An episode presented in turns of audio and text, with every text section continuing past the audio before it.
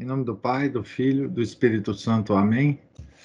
Ave Maria, cheia de graça, o Senhor é convosco. Bendita sois vós entre as mulheres, e bendito é o fruto do vosso ventre, Jesus. Santa Maria, Mãe de Deus, rogai por nós, pecadores, agora e na hora de nossa morte. Amém. São Felipe Neri, rogai por nós. Nossa Senhora de Fátima, rogai por nós. Em nome do Pai, do Filho e do Espírito Santo. Amém. Então, vamos continuar aqui no, na leitura do, do Catecismo sobre o Modernismo, do Padre Lêmios. E nós estamos é, na revista Permanência, né, cujo link eu já tinha compartilhado com vocês, na página é, 76. Né? Nós lemos no último domingo é, é, o, o, preâmbulo né, da, da, da epístola, e agora vamos, eh, vamos eh, navegar nas partes da, da encíclica, que são as mesmas que, que tem no, no catecismo, né? Então, a primeira parte, os erros dos modern, eh, os erros modernistas. Né? Prelúdio. Aqui, a, primeiro a pergunta, depois a resposta, né? Para procedermos com ordem nessa exposição, quantos personagens é preciso considerar nos modernistas? Para procedermos com ordem, então abstrusa matéria, convém notar que cada modernista representa e, e quase reúne em si muitos personagens. Isto é, o de filósofo, o de crente, o de teólogo, o de historiador, o de crítico, o de apologista, o de reformador. Todos esses personagens devem ser bem identificados por todo aquele que quiser conhecer devidamente o seu sistema e penetrar nos princípios e nas consequências das suas doutrinas. Então, uma das coisas mais extraordinárias né, dessa encíclica é exatamente essa separação essa separação dos personagens. E os grandes, os grandes modernistas, né, os, os grandes intelectuais do modernismo, eles mudam de um, de um personagem para o outro né, dependendo do momento em que ele está falando ou em que ele está escrevendo. Certo? Então é preciso a gente identificar numa mesma pessoa é, esses vários personagens, porque a gente não não não nos não, não, não nos percamos, né? Porque nós não nos percamos é, quando a gente estiver lendo uma obra, né, modernista. Então, uma das grandes é, uma das grandes é, características né, dessa, dessa encíclica é exatamente essa separação. E ele vai separar, ele vai fazer a separação depois explicar o que, que cada um desses personagens representa e como ele se apresenta a nós. Né? A filosofia religiosa dos modernistas é o agnosticismo. Começando pelo filósofo, qual é a doutrina que os modernistas põem como base da sua filosofia religiosa? Todo o fundamento da filosofia religiosa dos modernistas se apoia sobre a doutrina que chamamos agnosticismo. Resuma, por favor, a doutrina do agnosticismo. Por força dessa, desta doutrina, a razão humana fica inteiramente reduzida à consideração dos fenômenos, isto é, só das coisas perceptíveis e pelo, pelo modo como são perceptíveis. Ela não tem direito nem aptidão para transpor esses limites. Ela, a razão, né? Segue-se daí que a razão não pode elevar-se a Deus, nem conhecer-lhe a existência, nem mesmo por intermédio dos seres visíveis. Então, essa, essa doutrina, ela, ela fecha nossa, todo o nosso ser, né? É, nos fenômenos, no, no que a gente vê acontecer, né? Ela não deixa nós é, raciocinarmos por analogia e enxergarmos através das coisas e dos acontecimentos, né? A, a Deus. Né? O que concluem os modernistas dessa doutrina? Concluem, portanto, que Deus não pode ser, de maneira alguma, objeto direto de ciência. E também com relação à história, não pode servir de assunto histórico.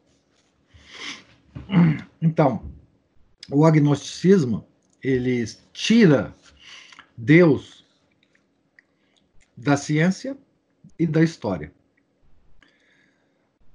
O agnóstico ele propugna né, a ideia de que Deus, é, é, como ele é absolutamente incognoscível, ele não pode ser objeto das coisas que tratam das coisas cognoscíveis, né? que é a ciência e, e a história.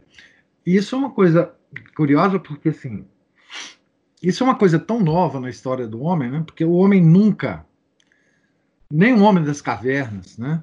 Desde o homem das cavernas até o século do iluminismo, né? É, nunca o homem considerou isso.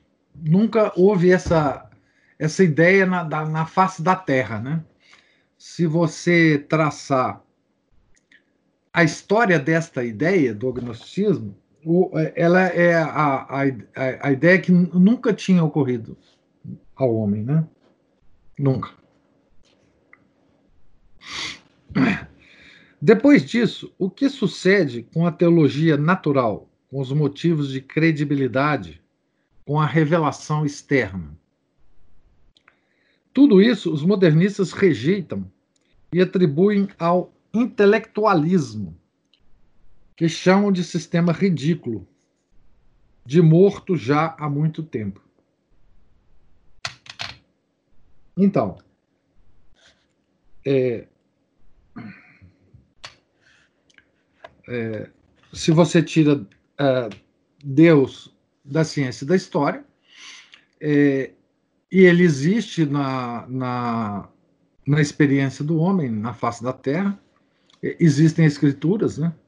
existem registros de homens que acreditam nisso, que sempre acreditaram, existem registros é, abundantes né, de todas as civilizações. Os modernistas simplesmente falam que é a criação da, da mente do homem, isso não, não, nunca existiu, né?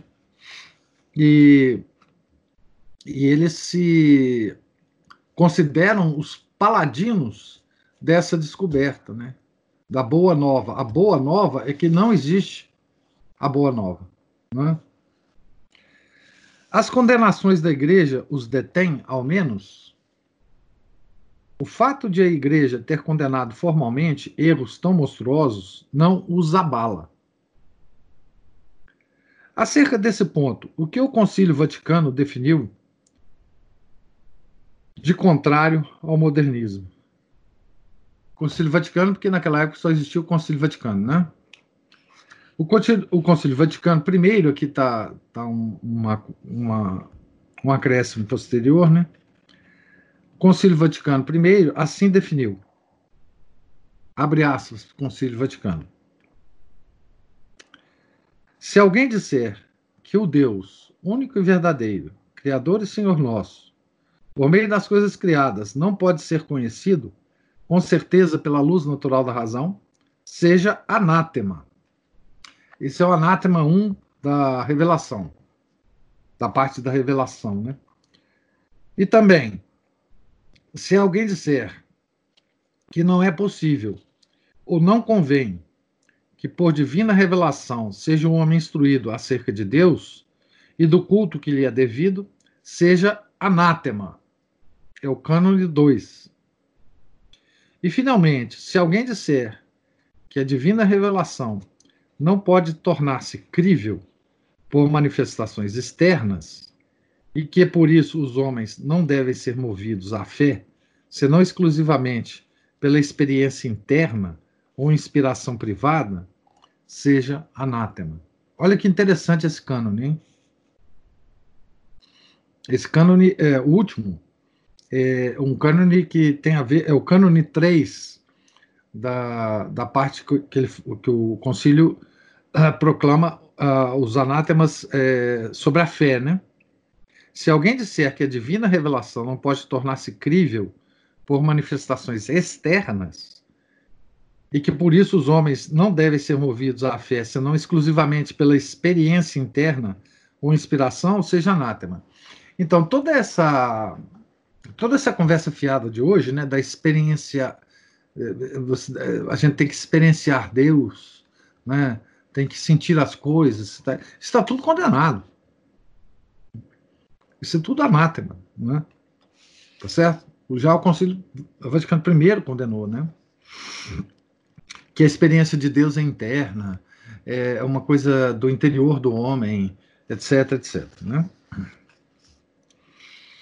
De que modo, porém, os modernistas passam do agnosticismo, que é isso que nós acabamos de ver, né? que é puro estado de ignorância, para o ateísmo científico e histórico, que, ao contrário, é estado de negação prática e deliberada. Se afirmam desconhecer se Deus interveio ou não na história do gênero humano, com que direito passam a explicar de tudo nessa mesma história pondo Deus de lado, como se na realidade ele não tivesse intervindo. É, é, aqui, o, o, o, a pergunta é justamente colocando em evidência né, a, o paradoxo, né, a, paradoxo não, a contradição da posição é, do ateu agnóstico. Né? Porque o agnosticismo é um, uma afirmação de ignorância, né? E, mas o, o, o ateísmo é uma, uma proclamação de, de. é uma afirmação positiva, né? Eu sei que Deus não existe, portanto, tudo que tem que acontecer não pode ter a participação de Deus. E como é que então o, o ateu agnóstico é, é, vive essa contradição, né? É, o Cleves está chamando atenção, né? É uma condenação dupla ao deísmo e ao fideísmo, exatamente. São nomes técnicos para essa atitude, né? Então veja a resposta, né? Quem o souber, que o explique. Ah, entretanto, para eles, uma coisa fixa e determinada. A ciência e a história devem ser ateias, e dentro delas só deve haver espaço para os fenômenos.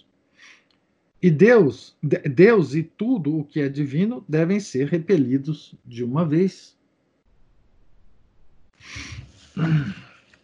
Quais as consequências que dessa absurdíssima doutrina decorrem a respeito da augusta pessoa de Cristo, dos mistérios e da sua vida e morte, da ressurreição e ascensão ao céu, que são os grandes mistérios né, da nossa fé. Né? É a trindade e a encarnação, paixão morte nosso Senhor Jesus Cristo. Né? São os grandes, uh, os grandes mistérios da nossa fé. Né?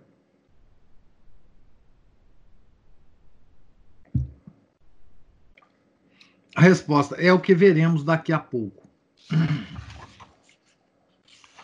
Segundo parágrafo, né? O primeiro parágrafo é o agnosticismo. Agora o segundo parágrafo, a imanência vital. Para quem é, é, fez o, o, nosso curso sobre o liberalismo e o modernismo, essa teoria da imanência vital é uma teoria fundamental do modernismo e ela foi trazida à baila para o catolicismo através da da filosofia do Henri Bergson e por meio do Maurice Blondel, né, principalmente, mas de outros também. No que acabamos de ver, o agnosticismo não constitui senão a parte negativa da doutrina dos modernistas. A parte negativa é aquela que fala que não existe, né? Qual é a parte positiva? A parte positiva acha-se toda na imanência vital, que é uma ideia agnóstica, né? É, na verdade, mais panteísta do que agnóstica, né? Como os modernistas passam do agnosticismo, do, do agnosticismo ao imanentismo. Eis aqui o modo como eles passam de um lado ao outro. A religião, que era natural, que era sobrenatural, deve ser explicada como qualquer outro fato. Ora, destruída a teologia natural, impedido o acesso à revelação, ao rejeitar os motivos de credibilidade, é claro que não se pode procurar fora do homem essa explicação. Então, há que se explicar né, as religiões, é, de um modo geral, mas sobretudo a nossa religião, né, por algo interno, né? É, os modernistas eles têm uma, implica, uma explicação sobre, sobre esse impulso religioso do homem, né? Deve-se, pois, procurá-la no próprio homem. E visto que a religião não é de fato senão uma forma da vida, a sua explicação se deve achar de fato na vida do homem. Daqui procede o princípio da imanência religiosa. Compreendo que os modernistas, partidários do agnosticismo, estejam obrigados a buscar no homem e na vida mesma do homem a explicação da religião. Mas, para explicar essa imanência vital, o que eles afirmam ser o primeiro estímulo ou a primeira manifestação de todo o fenômeno vital, em particular da religião.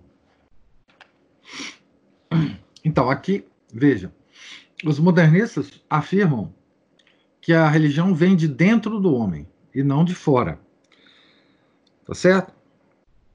Então, como é que, como é que surge esse estímulo interno, né, religioso do homem? Qual que é o primeiro movimento, né? primeiro movimento do homem religioso. Né? O primeiro movimento, por assim dizer, de todo fenômeno vital, deve ser atribuído a uma necessidade. O início de tudo, porém, falando mais especialmente da vida, deve ser atribuído a um movimento do coração, que se chama sentimento. Portanto, como o objeto da religião é Deus, devemos concluir que a fé, princípio e base de toda religião, deve fundar-se em um sentimento nascido da necessidade da divindade. Pronto. Eis a, a explicação. Né? O homem ele tem um sentimento, não é? ele tem uma necessidade é, da divindade. Significa o seguinte: o homem tem necessidade de criar uma divindade no seu interior é, para acompanhá-lo durante, durante a vida. É uma necessidade do homem. O homem que cria isso. Segundo essa doutrina, qual é o princípio da fé e logo da religião? Em consequência, como o objeto da religião é Deus, devemos concluir que a fé, princípio e base de toda religião, se deve fundar em um sentimento nascido da divindade, da necessidade da divindade. Essa necessidade do divino, segundo os modernistas, pertence pelo menos ao domínio da consciência Ou seja, nós estamos conscientes, né? Não. Essa necessidade, essa necessidade não se fazendo sentir no homem, senão em certas circunstâncias especiais, não pode por si mesma pertencer ao âmbito da consciência. Então, nós, todos, né? Os modernistas nos falam, né? Nós todos temos essa necessidade e esse sentimento, mas nós não somos conscientes dele. Não adianta tentar ser que você não é. Tá certo? Onde se esconde, então, segundo eles, a necessidade do divino? Ela oculta-se primeiro abaixo da consciência, ou, como dizem, empregando um vocábulo tirado da filosofia moderna, na subconsciência, onde a sua raiz fica também oculta e incompreensível. Olha que coisa é, extraordinária, né? Os, esses, esses seres chamados os modernistas, eles nos dizem o seguinte: dentro de nós há uma coisa que, da qual nós não temos consciência, tá certo? É, que está abaixo do nosso nível de consciência, está então no nível da subconsciência, e que lá, nesse lugar, que não é consciente, tá certo? Há um negócio chamado necessidade da divindade. Tá certo? Aí a pessoa, mais ou menos, que tem, que não perdeu todos os neurônios ainda, deve se perguntar o seguinte: bom, se esse negócio está abaixo da consciência, como é que os modernistas perceberam isso? Eles são mágicos? Eles não, não são homens? são anjos. Porque se eles afirmam que os homens não percebem esse sentimento, eles sendo homens, eles também não percebem. Não é assim o silogismo aristotélico?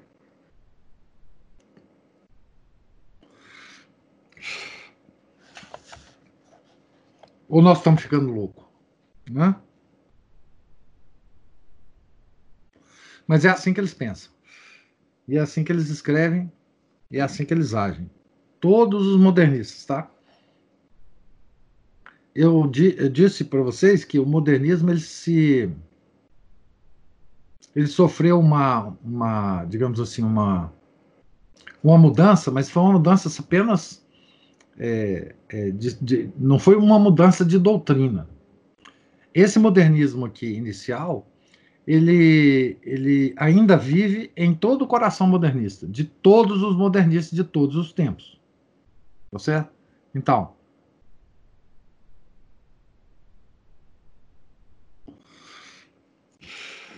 Em todos os leigos modernistas e em todos os clérigos modernistas. É claro que nem todo leigo modernista tem a capacidade de explicar desta forma aqui, não é?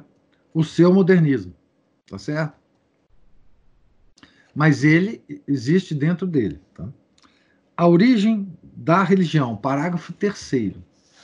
Então, nós já vimos o agnosticismo e a imanência vital. A imanência vital é esse negócio que está dentro da gente, tá certo? Que, a, que a gente não tem consciência disso, né? Porque, por que é chamado de imanência vital? Porque tem essa, essa, essa metáfora em relação à vida, né? É porque, na verdade, se você, eh, se você pensar bem, né, você não está consciente, você não está comandando né, a batida do seu coração, tá certo? E ele está batendo. Então ele está. Uh, é isso, isso se chama vida, né? Isso se chama vida. E, então, essa imanência, essa necessidade da divindade, ela é, é análoga a esse batimento cardíaco, que você não está consciente, né? e que, e que mas, é, contudo, é, existe, né? Pois, é, Ana Paula, como é que eles percebem, né? Como eles percebem, então? Se está tá, tá, tá abaixo da consciência, eles são super-homens, né? É... Então, a origem da religião, né?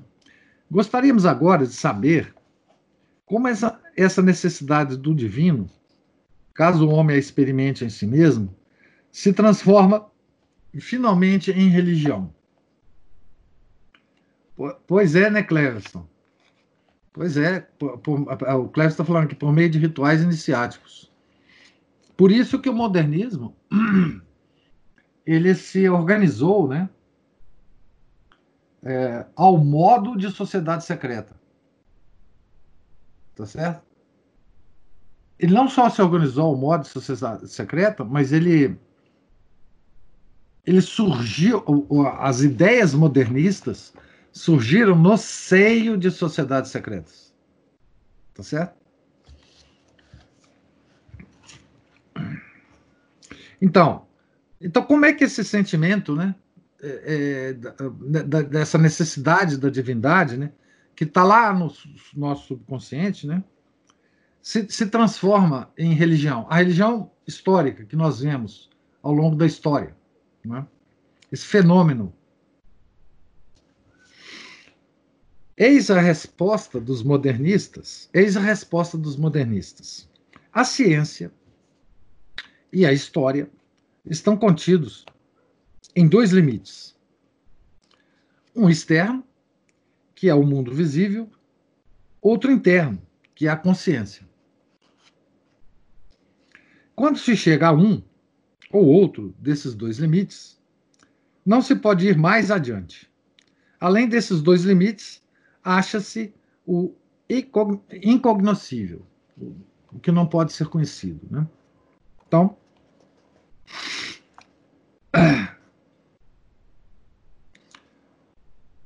então, os dois limites são o mundo visível e a consciência humana.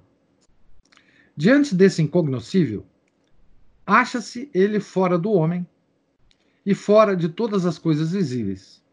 Acha-se ele oculto na subconsciência do homem a necessidade de alguma coisa divina, sem nenhum ato prévio da inteligência, como ocorre no fideísmo. Gera no ânimo já inclinado um certo sentimento particular.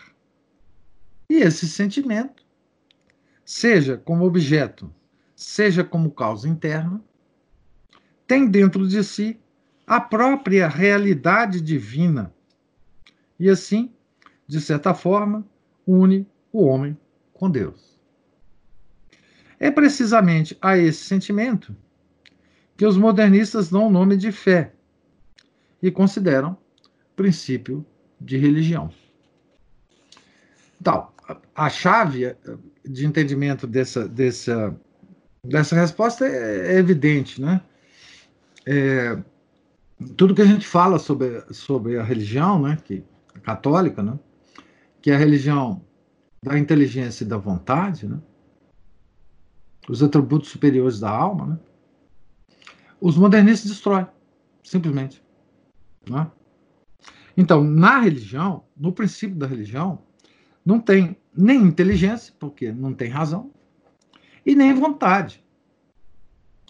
Eles pegam e trocam né,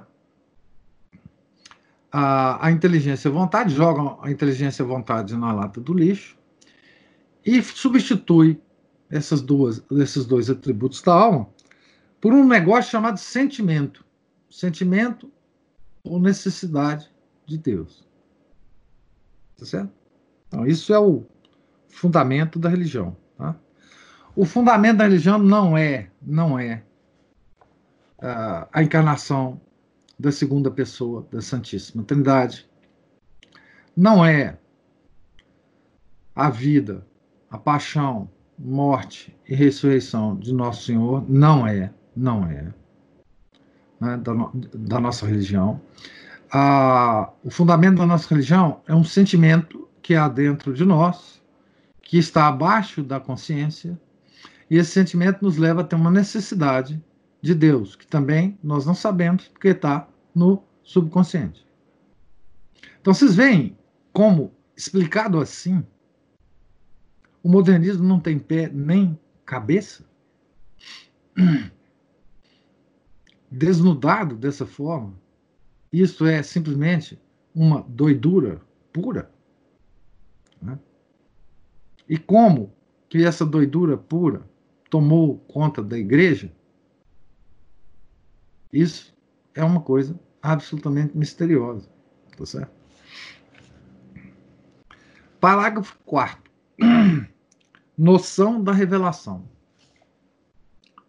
Noção da... Veja, isso tudo, gente, nasce, eu, eu, nós, estamos, é, nós estamos aqui a tratar do fenômeno modernismo no catolicismo, tá certo? Mas essas mesmas noções aqui, elas nasceram também, aliás, antes, elas nasceram no protestantismo, tá? Nós tocamos isso no curso que, que, que, que nós fizemos lá do liberalismo e do modernismo.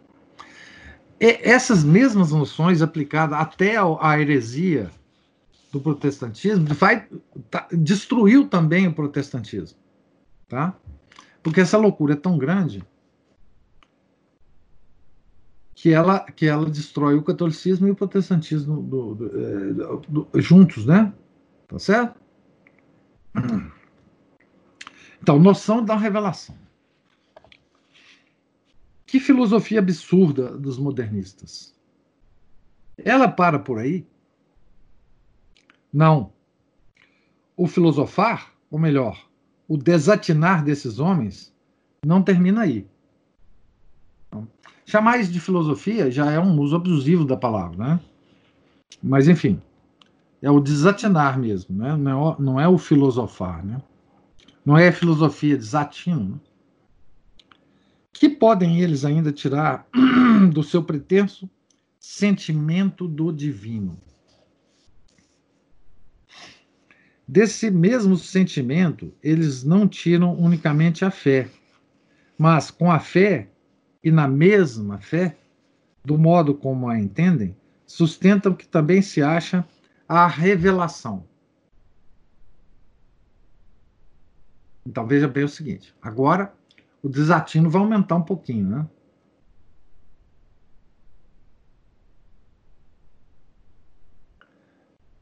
É, pois é, Aline. A Aline está lamentando aqui de que viveu no modernismo, né? Nós ainda vivemos, viu, Aline? Nós temos muito. Eu sempre falo para vocês, né? Nós temos muito de modernismo correndo no nosso sangue, tá?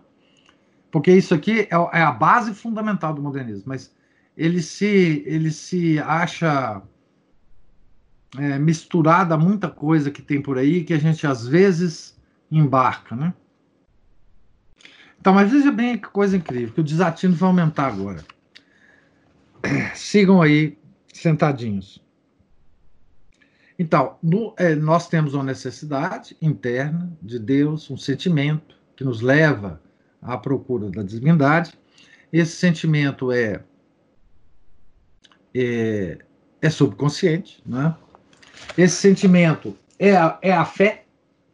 A fé é esse sentimento que já é uma doidura, nós já sabemos disso, mas agora eles vão falar que esse sentimento também é a fonte da revelação. Sabe? As escrituras. Não, aquilo não é a fonte da revelação, tá certo? A fonte da revelação é esse sentimento. Então, vamos lá. A revelação? Como? Já não será talvez revelação responderão os modernistas. Ou, ou menos princípios de revelação. Então, já não será talvez revelação? Isso é uma pergunta, né? Responderão os modernistas. Ou ao menos princípio de revelação, aquele sentimento religioso que se manifesta na consciência o mesmo Deus a manifestar-se às almas, embora um tanto confusamente, no mesmo sentimento religioso, o que mais se pode exigir para a revelação? Olha que coisa interessante. Então, através do sentimento religioso, é, nós, que é inconsciente, né, obviamente, nós temos uma, uma, uma certa união com Deus, né? sentimental, união sentimental com Deus. Ora, mas se nós temos essa união sentimental com Deus, isso já é a revelação. Deus já está nos, é, se revelando a nós internamente. Né? Então, tanto a fé quanto a revelação, ela se dá nesse momento. Nesse momento em que esse, esse sentimento né, religioso, que não é consciente, não, nunca demais enfatizar isso, né? Nos faz nos unir a Deus internamente, cada um de nós em separado. Então, se a gente se une a Deus, isso é a própria revelação. Deus está nos, é, se revelando a nós. Então, nesse mesmo ato, está a fé e a revelação. Tá certo? Essas duas coisas, fé e revelação, que são completamente diferentes uma da outra, na Igreja Católica, na doutrina católica, no, na doutrina modernista, é uma e mesma coisa, né?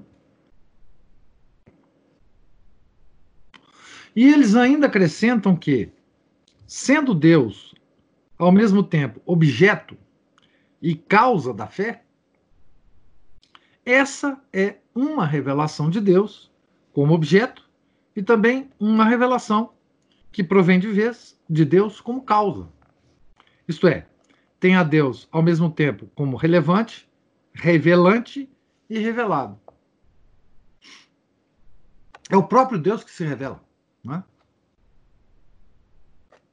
Qual é, portanto, a doutrina absurda que decorre dessas divagações modernistas? Segue-se daí a absurda afirmação dos modernistas de que toda religião é igualmente natural e sobrenatural, conforme o ponto de vista. Qual é a consequência disso? A equivalência. Qual é a consequência? A equivalência entre a consciência e a revelação. Tá certo? Consciência individual, né? Tá certo? A partir daí, que lei suprema e universal eles pretendem impor? A lei que dá a consciência religiosa, junto com a revelação, como regra universal, a qual todos se devem sujeitar. Consciência religiosa. Mesmo a autoridade suprema da igreja deve se sujeitar a essa lei? Sim, até a própria autoridade da igreja, seja quando ensina, seja quando legisla, em matéria de culto ou disciplina. Essa é a lei universal. A lei da consciência religiosa, que é exatamente esse sentimento, essa necessidade de Deus e esse encontro interno da consciência com Deus. Certo? Essas são as, as conclusões, que depois vão se tornar uma miríade de subconclusões do modernismo. Né? Parágrafo 5. A, a transfiguração e desfiguração dos fenômenos pela fé. Isso aqui também é uma coisa interessantíssima. Falta ainda algo para termos uma ideia completa da origem da fé e da revelação, tal como entendem os modernistas?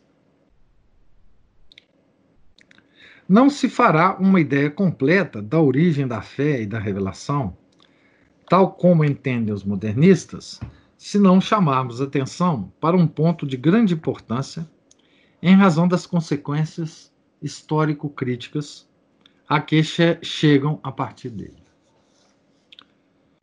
Como o, um, o incognoscível da filosofia modernista, aludido mais acima, se oferece à fé. O incognoscível é Deus, né? Como é que ele, não sendo conhecido pela razão, né? Mas note, ele é conhecido pelo sentimento, tá? Não pela razão. É uma coisa que esse conhecimento é um conhecimento uh, da qual não participam nem não participa nem a inteligência nem a razão, tá certo? É um conhecimento irracional ou suprarracional. Como o incognoscível da filosofia modernista, aludido mais acima, se oferece à fé. Aquele incognoscível de que falam não se apresenta à fé como que nu e isolado. Mas, ao contrário, ele está intimamente unido a algum fenômeno que, embora pertença ao campo da ciência ou da história, mesmo assim, de certo modo, transpõe os seus limites. Ó, pergunta óbvia, né? Que fenômeno será este? Que está aí na, na, na linha divisória, né? Esse fenômeno poderá ser um fato qualquer da natureza, contendo em si algum quê de misterioso. Ou poderá também ser um homem, cujo talento, cujos atos, cujas palavras parecem nada ter de comum com as leis ordinárias da história. Então tem um fenômeno, uma erupção, não é? Dessa ligação entre um fenômeno e o incognoscível, que resulta para a fé? A fé, pois, atraída pelo incognoscível, unido ao fenômeno, apodera-se de todo esse fenômeno e, de certo modo, penetra da sua vida. O que se segue desse prolongamento da fé ao fenômeno e dessa penetração da vida? Duas coisas se seguem. Qual é, pois, a primeira consequência? A primeira consequência é uma certa transfiguração do fenômeno, por uma espécie de elevação das suas próprias condições, que o torna mais apto, como uma matéria, para receber o divino. O fenômeno se transfigura perante o, o homem. Né? De alguma forma, a gente vê naquele fenômeno um, uma propriedade, uma característica do divino. Qual é a segunda consequência? A segunda é uma certa desfiguração do fenômeno, resultante de que, tendo a fé subtraído ao fenômeno a, a sua circunstância de tempo e de lugar, facilmente lhe atribui aquilo que em realidade não tem. Então aqui nós temos dois movimentos ou duas ou duas é, duas consequências que o fenômeno tem na cabeça do, do homem. Ele se transfigura mostrando uma parte do divino.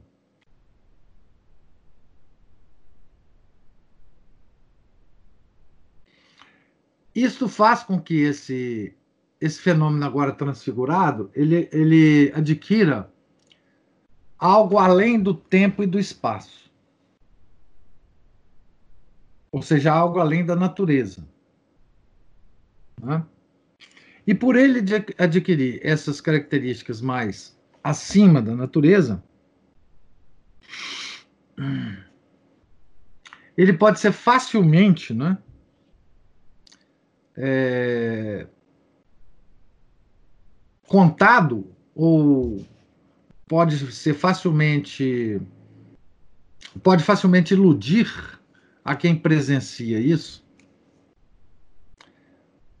E essa, esse observador, né, ele pode atribuir ao fenômeno transfigurado coisas que ele não tem, que é a criação da própria imaginação de quem de quem está vendo, né, o fenômeno transfigurado.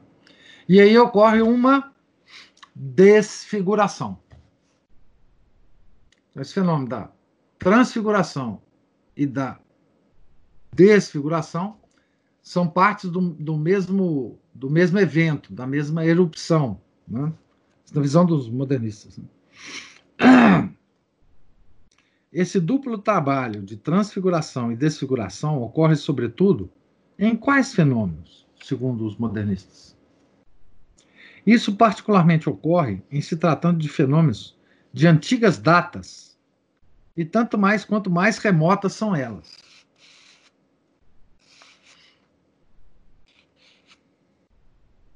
Vocês vão ver como isso é importante para, para, os conceitos modernistas, tá?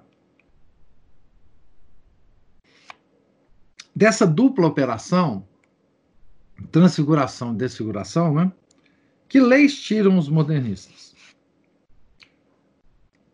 Desses dois pressupostos, os, modernistas, os modernistas deduzem outros tantos cânones, que unidos a um terceiro já deduzido, do agnosticismo constitui a base da crítica histórica. Eu vou lembrar aqui uma frase que a gente leu, né? Qual que é o fenômeno, né? Que fenômeno se oferece a essa dupla etapa, né, de transfiguração e desfiguração, né? Ele fala assim: pode ser qualquer lá, lá em cima na página 81, né? Pode ser qualquer fato da natureza, contendo algum quê de misterioso. Ou poderá, e aqui é mais importante, ou poderá também ser um homem, cujo talento, cujos atos, cujas palavras parecem nada ter em comum com as leis ordinárias da história. Por que, que essa parte é muito importante, né? Porque os modernistas vão dizer que existiu um homem de fato assim, que tinha muito talento, né? que agia de forma né, uh, pouco comum, né? e cujas palavras não se encaixavam no, na sequência histórica do momento em que ele viveu. Vocês podem até imaginar quem é esse homem, né? Os modernistas dizem que isso é o que ocorreu com o nosso Senhor Jesus Cristo, né? Tá certo? Não, não é um super-homem. Ele era um homem de talento que conseguiu mobilizar uh, uns idiotas lá, né? apóstolos, e que esses apóstolos ficaram tão impressionados com ele. Depois nós vamos ver isso aqui, né? Então, é só para deixar claro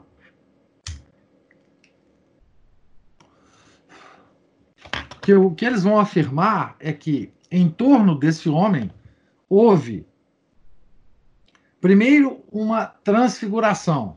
Eles viram nesse homem algum alguma coisa misteriosa, algum, né? alguma coisa.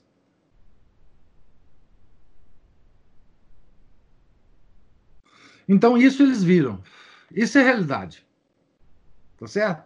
Mas quando eles tiveram essa epifania, né? Esse, esse, essa transfiguração, depois veio a desfiguração. E a desfiguração, sabe o que, que é?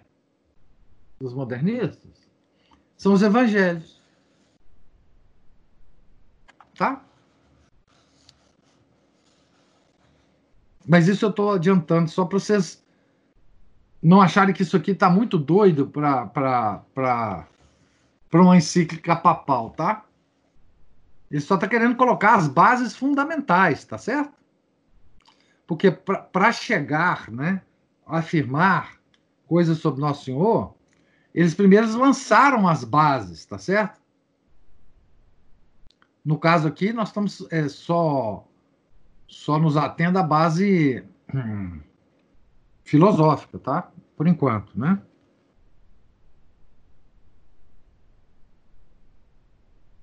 Então, vou reler a última pergunta e a resposta. Dessa dupla operação, transfiguração e desfiguração, que leis tiram os modernistas? Desses dois pressupostos, os modernistas deduzem outros tantos cânones que, unidos a um terceiro já deduzido, o agnosticismo, constituem a base da crítica histórica. Então, homens que veem esses fenômenos, que fazem essas operações de transfiguração e desfiguração, segundo o agnosticismo, Eles não podem estar conhecendo nada além dos fenômenos. Porque o agnosticismo fala isso. Então, eles estão vendo alguma coisa, mas da realidade eles não estão vendo nada, porque é impossível se atingir a realidade. Portanto, é, aí vai deduzir a evolução da igreja. Espera aí, Aline, vai deduzir tudo. Né? Vai deduzir tudo. É, na verdade, é o arianismo 1.0, né? O arianismo que a gente conhece do ar é o, é o 2.0. Esse aqui é o fundamental. O Ario não sabia dele, não. Mas esse aqui é o, é o, é o fundamental, tá certo? Por isso que o arianismo está presente na igreja, né? Quando eu, eu, eu, eu fiz as palestras lá no, no, no ISPA é, sobre arianismo, foram palestras é, presenciais, né? E quando nós estávamos começando a ler o capítulo né, do livro do Belo sobre arianismo, é, eu afirmei que o arianismo ainda sobrevive na igreja de hoje, o que espantou muita gente. Né? E eu falei, não, no final do capítulo a gente vai ver, etc, etc. Quando eu cheguei no final, eu comentei sobre essas coisas. Né? É, enfim, uh, o arianismo hoje, ele sofreu um. Principalmente depois da, da novela Teologia, uma.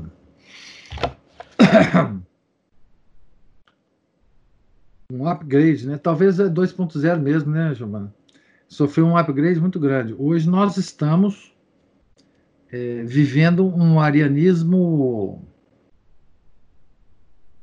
é, difuso e quase que oculto. As pessoas, as pessoas cultuam o arianismo hoje sem dar este nome a isto, né? Tá certo? Toda essa essa essa mania de esconder o, o sacrário da igreja, de fazer uma salinha lá no fundo, ou às vezes atrás da igreja para a exposição do Santíssimo, isso, tudo essa coisa de esconder nosso Senhor Jesus Cristo, né? É uma forma de rebaixá-lo, né? A uma coisa lateral, né? Isso é arianismo.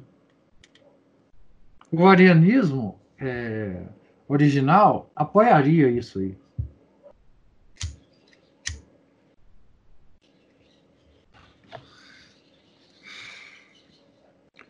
Podeis dar-nos um exemplo dessas três leis?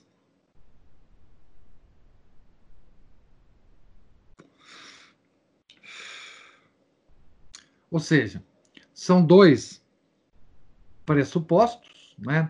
transfiguração e desfiguração, e o agnosticismo. Então, exemplo dessas três leis. Certamente, esclarecemos o fato com um exemplo tirado da pessoa de Jesus Cristo. Na pessoa de Cristo, dizem. Então, o que, que os modernistas dizem, né? Na pessoa de Cristo, dizem, a ciência e a história não acham mais do que um homem. Perceberam?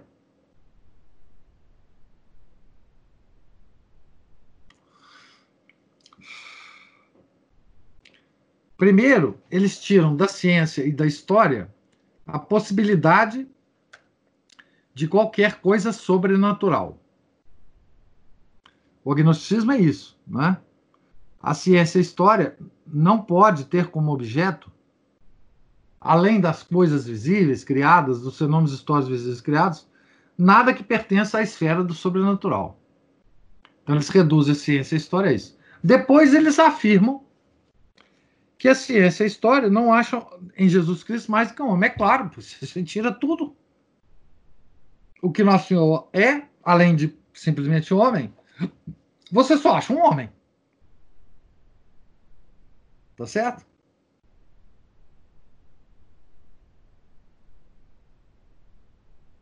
É como se você estivesse examinando a luz branca, que contém em si todas as cores. E você fizesse um filtro que filtrasse todas as cores, exceto o verde. Então você só vai ver o verde. Não tem outro jeito. Você já filtrou o resto. Portanto, em virtude do primeiro cânon deduzido do agnosticismo, deve-se riscar da história dessa pessoa tudo o que se conhece de divino. Pronto. Não tem nada de divino nisso, né?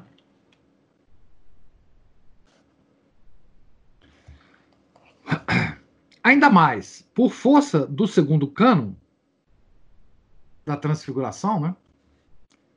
A pessoa histórica de Jesus Cristo foi transfigurada pela fé. Percebe? Aqui todo aquele talento, né? toda aquela, aquela presença, toda o estilo corporal, postura, né? atingiu o, o, o âmago da fé. Aquela lembra? A fé nasce da necessidade do divino, de um sentimento que está subconsciente no homem. A fé é uma coisa que não é consciente.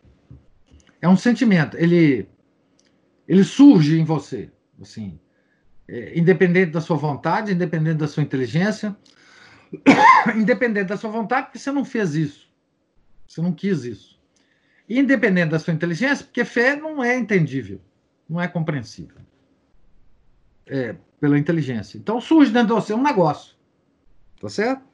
Então, é, Jesus Cristo foi transfigurado pela fé. Tá? Logo, convém despojá-la de tudo que a eleva acima das condições históricas. Né? A pessoa. A pessoa. Jesus Cristo. Né? Finalmente, essa pessoa histórica foi desfigurada pela fé, em virtude do terceiro cânon. Logo, deve-se remover dela as falas, as ações, tudo, enfim, que não corresponde ao seu caráter, condição e educação, lugar e tempo em que viveu. Porque tudo isso foi construído depois foi desfigurado pelos apóstolos, sobretudo pelos evangelistas. Né? Tá, então, o que você deve, é, o que você deve considerar do Nosso Senhor? Né? Por exemplo, ele era ignorante. Ele não sabia nada. Porque ele era um marceneiro. Tá certo? É, ele não tinha cultura nenhuma. Ele não conhecia nada. Ele não tinha nenhuma, nenhum conhecimento filosófico, nenhum conhecimento teológico, né? Ele então, por exemplo, todas as partes das escrituras, né, que a gente vê, que a gente ouve da boca de Nosso Senhor através dos evangelhos, que demonstra que ele conhecia todas as escrituras de cor, aí isso já é, é desfiguração. Né? Todas as palavras é, bonitas, né? todas as, as, as alusões é, poéticas, todas as, as alusões teológicas que Nosso Senhor fala, né? também é desfiguração. Né? É, dos milagres nem se fala, né? Tá certo?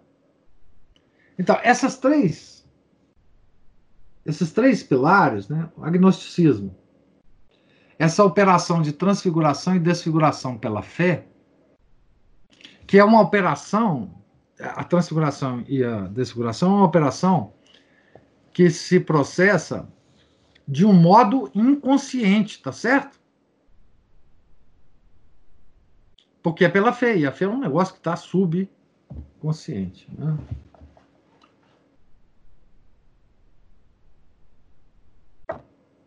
Eu não. Quem está esmiuçando aqui é o. A Aline está falando assim: precisamos do senhor nos explicar, esmiuçar tudo, porque está muito oculto.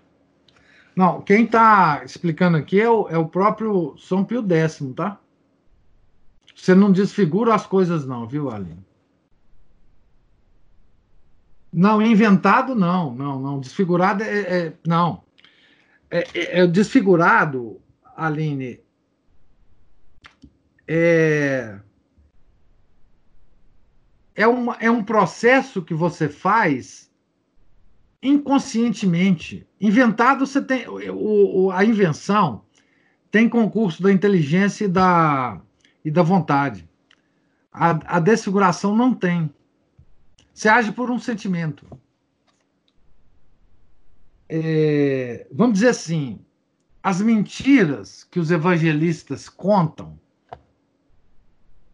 nos evangelhos, segundo os modernistas, não é uma pura invenção, não.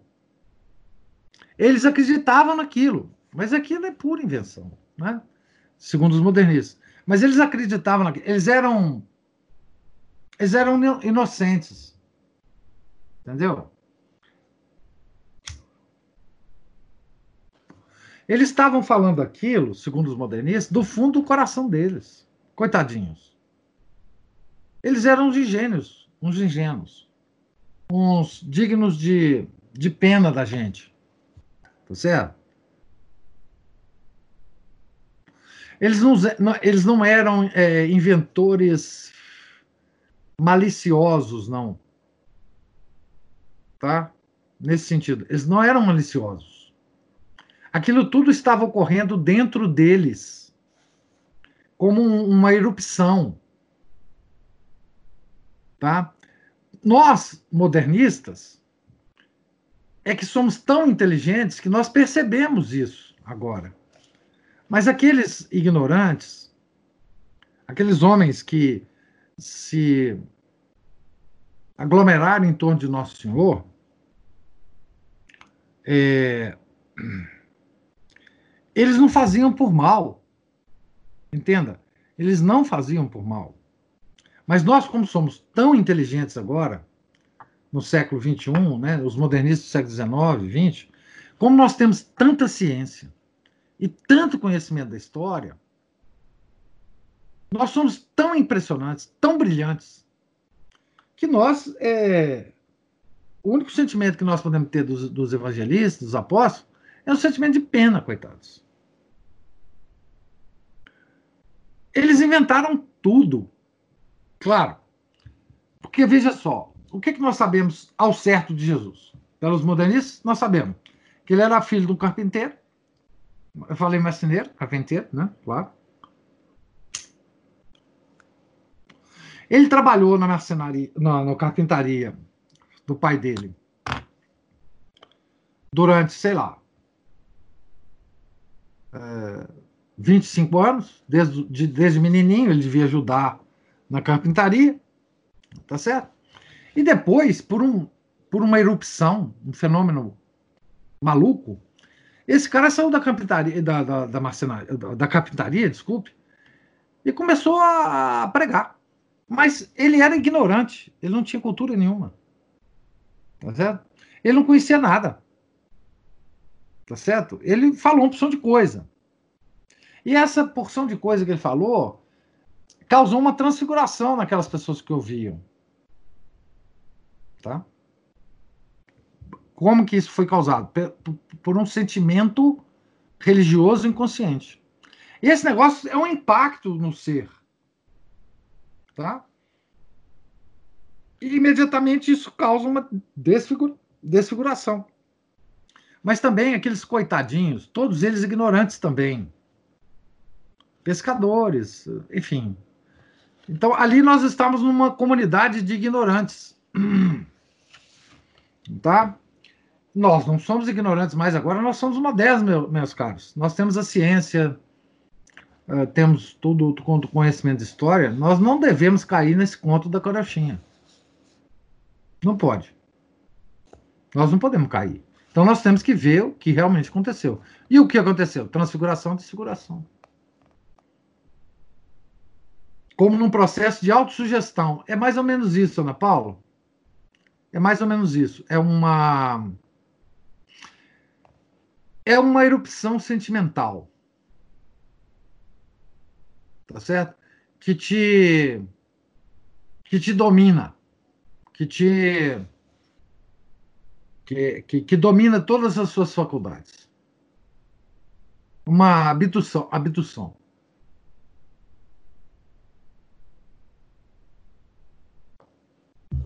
Veja, esta é uma explicação de quem se achava muito inteligente, hein? De quem se achava a cereja do bolo, tá certo? Aqui, a Ana Paula fala assim: que coisa esquisita. E a, a pergunta que segue a essa não é uma pergunta, é uma afirmação. Que doutrina estranha. Está aqui no texto. Que doutrina estranha. Né? É o que a Ana Paula falou. É realmente estranho esse modo de raciocinar. Contudo, é essa a crítica dos modernistas. O cerne da tal crítica histórica, é, da teoria da, da, da crítica histórica, que todos os modernistas são partícipes, tá certo? Do mais, do primeiro modernismo do século XIX até o último Papa, por exemplo, é, um dos, dos, dos, grandes teólogos é, dessa crítica histórica atual é o, o Papa Emérito. João Paulo também, segundo. Tá certo? Todos eles são signatários dessas ideias todas, tá? Todos eles. Do, do Francisco eu não posso dizer, porque o Francisco é tão é, estranho para mim que eu não sei exatamente se. Enfim. Bom, mas.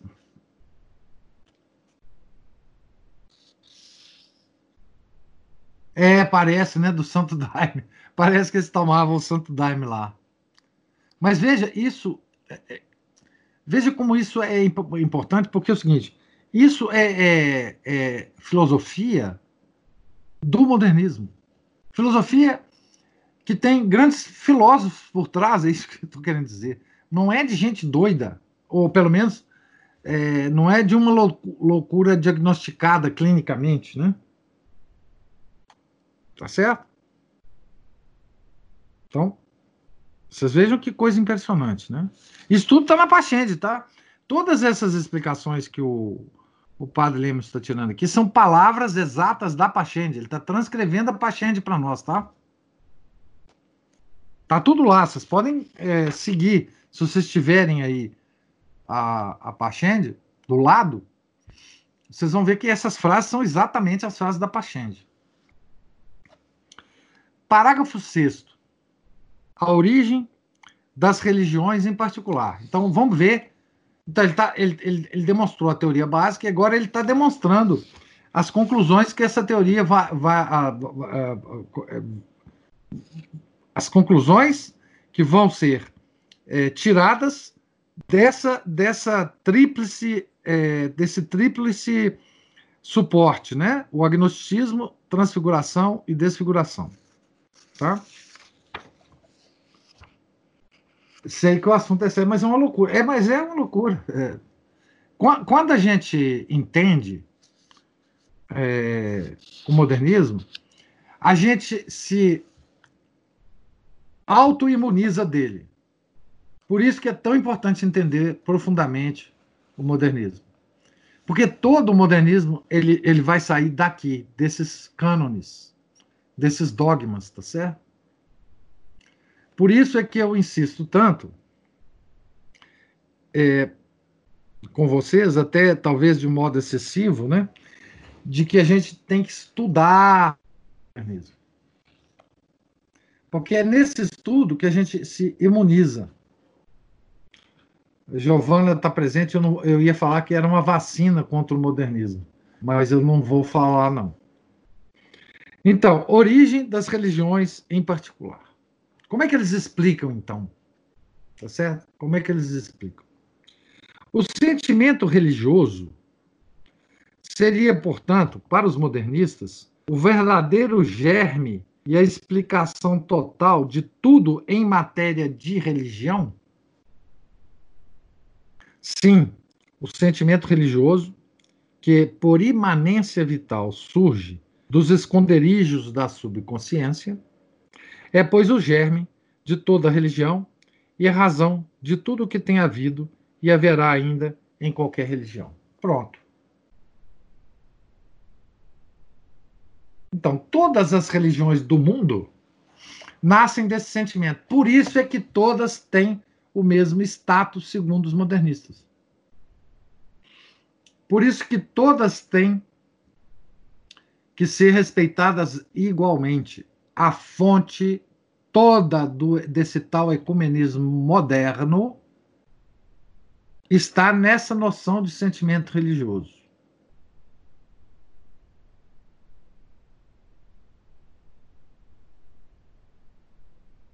todas as religiões têm o mesmo fundamento, portanto, são igualmente uh, valorosas, são igualmente importantes e cumprem igualmente um papel.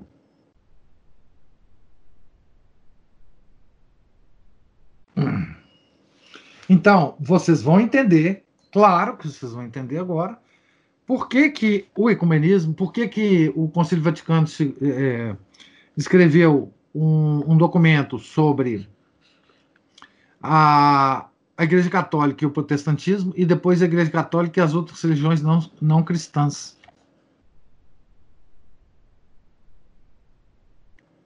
É tudo claro. Todas as religiões merecem a mesma, o mesmo respeito. Então, a Pachamama, ela merece todo o respeito. Porque a Pachamama é um símbolo de um sentimento religioso. Que é o mesmo sentimento religioso que os apóstolos tiveram ao ver aquele homem. O fundamento da fé para os modernistas é o mesmo fundamento para nós católicos e para os índios do Xingu e para os aborígenes da, da Austrália, e para os protestantes, e para o Islã, e para todas as religiões. Por isso, nós vemos os encontros de Assis na década de 80 e 90. Por isso, nós vemos o Buda do lado do sacrário. Todas as religiões são iguais elas surgem do negócio chamado sentimento religioso.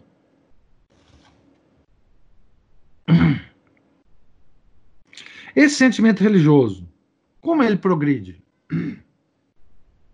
Esse mesmo sentimento rudimentar e quase informe a princípio, pouco a pouco, sob o influxo do misterioso princípio que lhe deu origem, tem se ido aperfeiçoando juntamente com o progresso da vida humana, da qual, como já ficou dito, é uma forma.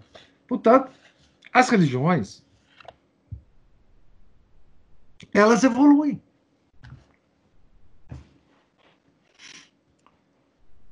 Olha as consequências que nós vamos tirando disso aqui, tá? As religiões evoluem. Portanto, a religião católica não pode ter dogma imutável. Elas evoluem. O sentimento religioso que eu tenho hoje, ou que a comunidade atual tem, não é o mesmo que o sentimento religioso dos apóstolos. Portanto, nós não podemos viver, sob a mesma regra religiosa que os apóstolos viveram. Toda religião, segundo os modernistas, surge assim. Para eles, é essa a origem de toda religião. Mesmo a religião sobrenatural? Sim, mesmo da sobrenatural.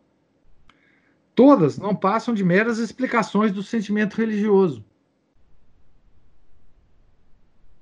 E explicações diversas, porque as pessoas são diferentes, os, os modos de vida são diferentes, as regiões geográficas são diferentes. Né? Mas não farão uma exceção para a religião católica? Não pense que a católica é excetuada. Para os modernistas, está no nível das outras. Que consciência, portanto, serviu de berço para a religião católica? Ela nasceu na consciência de Cristo, homem de natureza extremamente privilegiada, como outro não houve nem haverá. Lembra, o Ário também falava isso, nosso Senhor Jesus Cristo, né, no arianismo. Então, os modernistas, eles reconhecem que Cristo era um homem excepcional. E a consciência, essa consciência religiosa de Nosso Senhor Jesus Cristo, era sobremaneira avantajada. Né? E essa consciência religiosa, que depois é, deu origem à, à, religião católica, ela nasceu primeiro na consciência de Nosso Senhor, que era homem. Em que princípio eles fundam? Eles se fundam para que ouse pretender que ela nasceu na consciência de Jesus Cristo. Ela não nasceu de outro princípio senão o da imanência vital. Que audácia, que blasfêmia! Fica-se pasmo com essas afirmações tão audaciosas e sacrílegas. Então, como é que nasceu na consciência de, de Jesus, né? Pelo, pelo, pelo, pelo processo usual dos modernistas, né? O sentimento, a necessidade que Jesus tinha de, do divino era tão grande nele que ali ele, ele é, é, essa consciência desabrochou, né? Tá certo? E foi por isso que ele é o fundador da Igreja Católica, da religião católica. Tal como, por exemplo, nasceu em Buda e ele foi o fundador do tal budismo. Tal como nasceu em Maomé, e o Maomé ah, fundou o islamismo. Tal como nasceu numa tribo do Xingu e eles fundaram o Pachamama. E assim vai. Mas, Santíssimo Padre, só os incrédulos poderão sustentar doutrinas desse gênero. Infelizmente, essa linguagem não é usada só pelos incrédulos. Homens católicos, até muitos sacerdotes, afirmaram essas coisas publicamente. Mas esses católicos, esses padres, que eles pretendem? Com esses delírios tais, vangloriam-se de reformar a igreja. Sim, veja bem, os modernistas descobriram que está tudo errado na igreja, meus caros. Nós todos fomos ignorantes durante dois mil anos. E eles descobriram agora a verdade. Portanto, a igreja tem que mudar. Nós descobrimos tudo. Está tudo claro para nós. Sobre Nosso Senhor, sobre tudo, tudo. Tá certo? Então a igreja vai ter que mudar, ué. claro. Nós descobrimos uma coisa tão nova.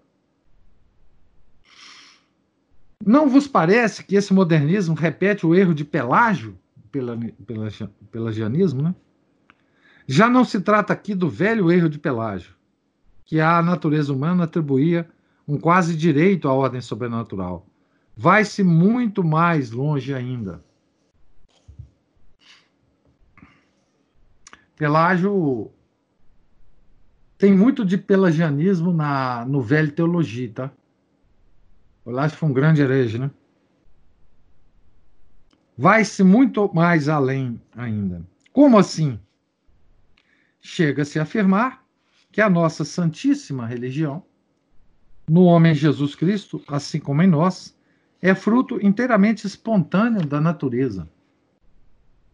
Em verdade, há algo mais capaz de destruir toda a ordem sobrenatural? Então, veja, esse fenômeno todo, religioso, etc., é uma coisa da natureza humana. Não tem nada a ver com com nada além disso. É uma erupção da natureza humana. É uma coisa particularmente é, da natureza humana, nada de sobrenatural. Não? Não, o Espiritismo é outra figura. É... Não, o Espiritismo não é religião. Não. Não é isso, não. Espiritismo é outra coisa. Espiritismo é satanismo. mas, mas é, é, outra coisa. Espiritismo não pode ter nem o nosso respeito de chamar isso de religião, né? Aliás, eles mesmos não chamam o espiritismo de religião, tá? Os, os espíritos não se consideram fundadores de religião ou seguidores de religião. Por isso que eles falam que pode ser católico, protestante. Eles são hereges de outras espécies. Né? Então, a nossa religião é uma coisa natural do homem, assim, não tem nada, né? Qual é, nessa matéria, a doutrina do Concílio do Vaticano, que é o Vaticano I, né? O Concílio Vaticano definiu, abre aspas, é o cânone, é o cânone número 3 da revelação. Se alguém disser que o homem não pode ser, por Deus, elevado a um conhecimento e a uma perfeição que supere as forças da natureza, mas que por si, só, por si mesmo pode e deve, com incessante progresso, chegar finalmente a possuir toda a verdade e todo o bem, seja anátema. Aqui ele, ele o Concílio Vaticano I ele condena o modernismo, o pelagianismo e todo, todas as, as heresias correlatas. Né? Parágrafo 7.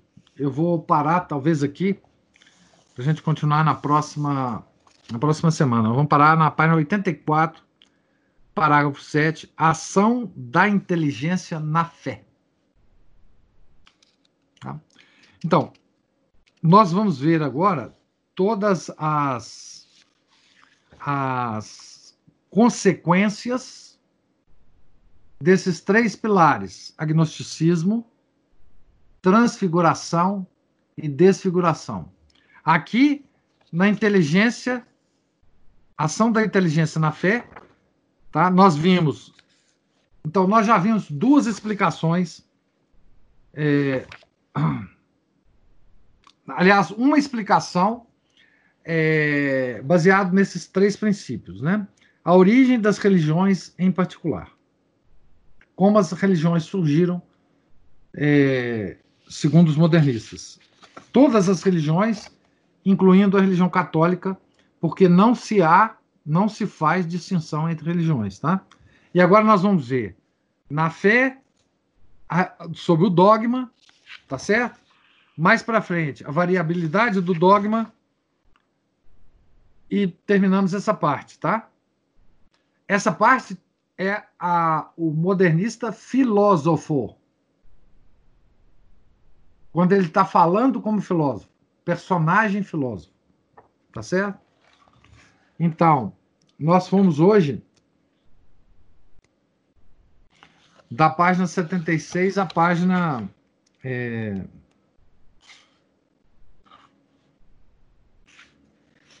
oitenta e quatro. Ok? Alguma alguma observação que vocês queiram? Alguma pergunta? Professor, é, é sobre o pelagianismo que o senhor disse que influenciou na novela de teologia? Isso. Ah, tem a ver com a negação de que todos nós não, é, Bom, alguns de nós não veio direto de, de Adão? Não. E aí... É, tem, tem a ver o seguinte, Giovana. Porque é que nós, nega. Nós nega somos elevados. Hum. É, não. É que nós somos elevados ao sobrenatural por uma coisa natural da gente. Nós não hum. precisamos da graça para nos elevarmos. Isso, é porque ele nega o pecado original. É, nega. Não, além de todas as coisas, mas esse uhum. aspecto do pelagianismo, ele foi exacerbado pela novela teologia. Uhum. Veja bem, eu não gosto de falar muito isso, mas é, é, preciso alertar as pessoas, né? O padre Paulo Ricardo tem um curso de teologia no canal dele. Eu nunca uhum. fui lá, mas enfim. E ele afirma isso categoricamente no, livro, no, no curso de teologia dele. Que o homem tem uma uma tendência natural ao sobrenatural. É, é, nós é, é, o seguinte, nós é não precisamos... coisa, é parecido é. com a centelha divina. É um outro um aspecto. Isso. É um outro é. aspecto. No, no, na verdade, é o seguinte: a, na, a, nossa natureza já pressupõe o sobrenatural. Uhum. É isso que ele quer, quer dizer. Tá? E é exatamente isso que a igreja sempre condenou. Né? Nós somos seres que, sem a graça, nós não podemos atingir o sobrenatural. O que eles querem dizer no final é que a filiação nossa, divina, é uma coisa que nós temos direito natural dela. Nós já somos naturalmente feitos para ser filhos de Deus. Olha e isso não, não, isso não pode. Né? Hum. Isso é modernismo puro, é nova velha teologia na veia. É muita tá? presunção, né? É, é muita presunção. Quer dizer, nós já nascemos filhos de Deus, né? Então, to, tem todo aquele problema pra da salvação, batismo, das encíclicas, né? Do, do, é. Então, nós não precisamos de sacramentos, tá? No final é isso, né? Uhum. Nós não precisamos de sacramentos. Uhum. Para, para, porque nós já temos direito natural, porque nós, a nossa natureza já pressupõe isso. Uhum. Tá? Então, assim, é, é, é, é loucura de, desse nível, né? Obrigado, professor. Tá? Esperar a Aline aqui digitar.